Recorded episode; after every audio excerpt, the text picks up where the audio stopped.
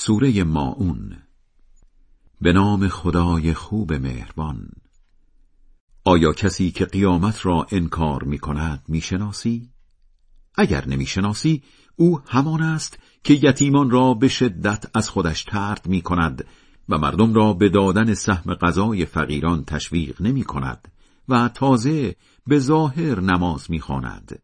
وای بر این نمازخانها همانها که نماز را دست کم می‌گیرند و در بجا آوردن عبادتها ریاکارند و حتی در برآوردن حاجتهای ریز مردم خوددارند خدای بلند مرتبه بزرگ راست می‌گوید.